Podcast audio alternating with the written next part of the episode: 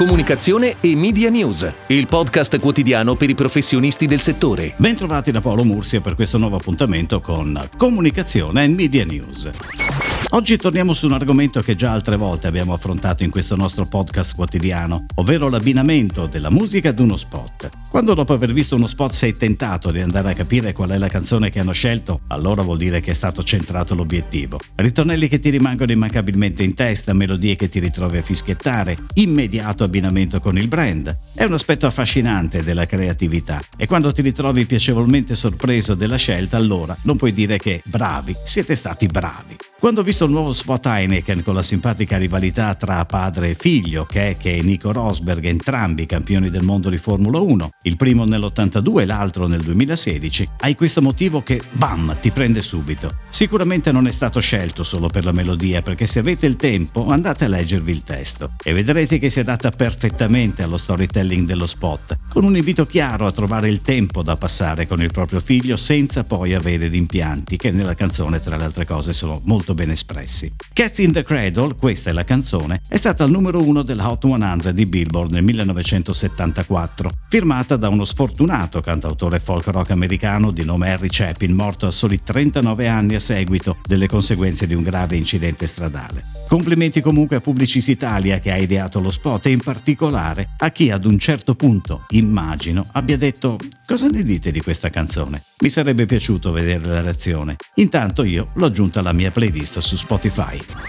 Ed ora le breaking news in arrivo dalle agenzie a cura della redazione di Touchpoint Today. Federazione Digitale, l'organismo promosso da Netcom e Hub Italia, con l'obiettivo di promuovere e sviluppare l'evoluzione digitale nel paese, ha presentato ieri il manifesto Rinascimento Digitale. Dieci punti che potranno essere la guida della New Normality, dove il digitale sarà perno del naturale progresso delle nostre società, economie, imprese, del nostro lavoro, delle nostre vite. Roberto Liscia, presidente di Federazione Digitale e di Netcom, ha così commentato. Con questo manifesto intendiamo impegnarci affinché il digitale diventi diventi, prima di tutto, strumento di inclusione sociale e volano per il progresso economico che il nostro Paese in questa fase di necessaria ripartenza non può più rimandare. Cassa Depositi e Prestiti ha aperto una gara con budget di 3 milioni di euro in tre anni, divisa in due lotti. Il primo si riferisce a servizi di ideazione creativa, dal posizionamento al naming fino all'ideazione e produzione di campagne pubblicitarie da pianificare su diversi mezzi. Il lotto numero 2 invece per oggetto servizi di realizzazione e produzione per uso digitale. Il termine per il ricevimento delle offerte è fissato alle ore 12 del 10 settembre.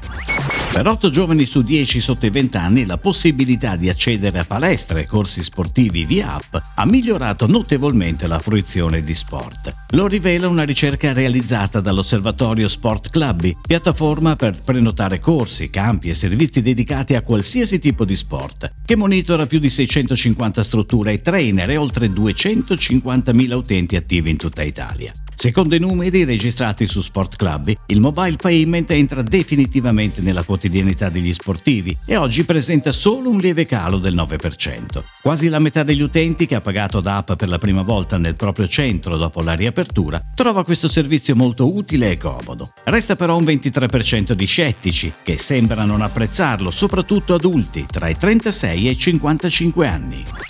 Enel Energia, in collaborazione con Doing, part of Capgemini, ha dato vita a Energy Talks, un format in 5 puntate, ognuna delle quali andrà online di martedì sulle pagine Facebook, Instagram, LinkedIn e YouTube di Enel Energia. L'azienda vuole in questo modo offrire una risposta alle paure e alle preoccupazioni più diffuse tra gli italiani, rivolgendosi non solo ai cittadini ma anche agli imprenditori e alle piccole e medie imprese. Cinque argomenti, cinque scenari distintivi per cinque protagonisti. Le parole, il digitale, la bellezza, la cultura e la mente trovano in ogni speaker la loro forma di energia. Il concept del format spiega infatti è il momento di ripartire con una nuova energia.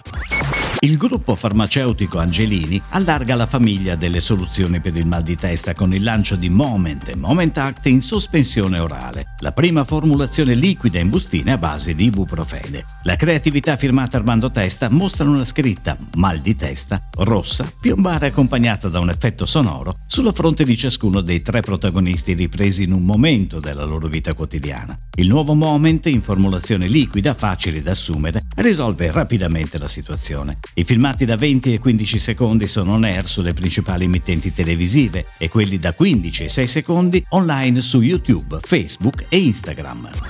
È tutto, grazie. Comunicazione e Media News torna domani, anche su iTunes e Spotify. Comunicazione e Media News, il podcast quotidiano per i professionisti del settore.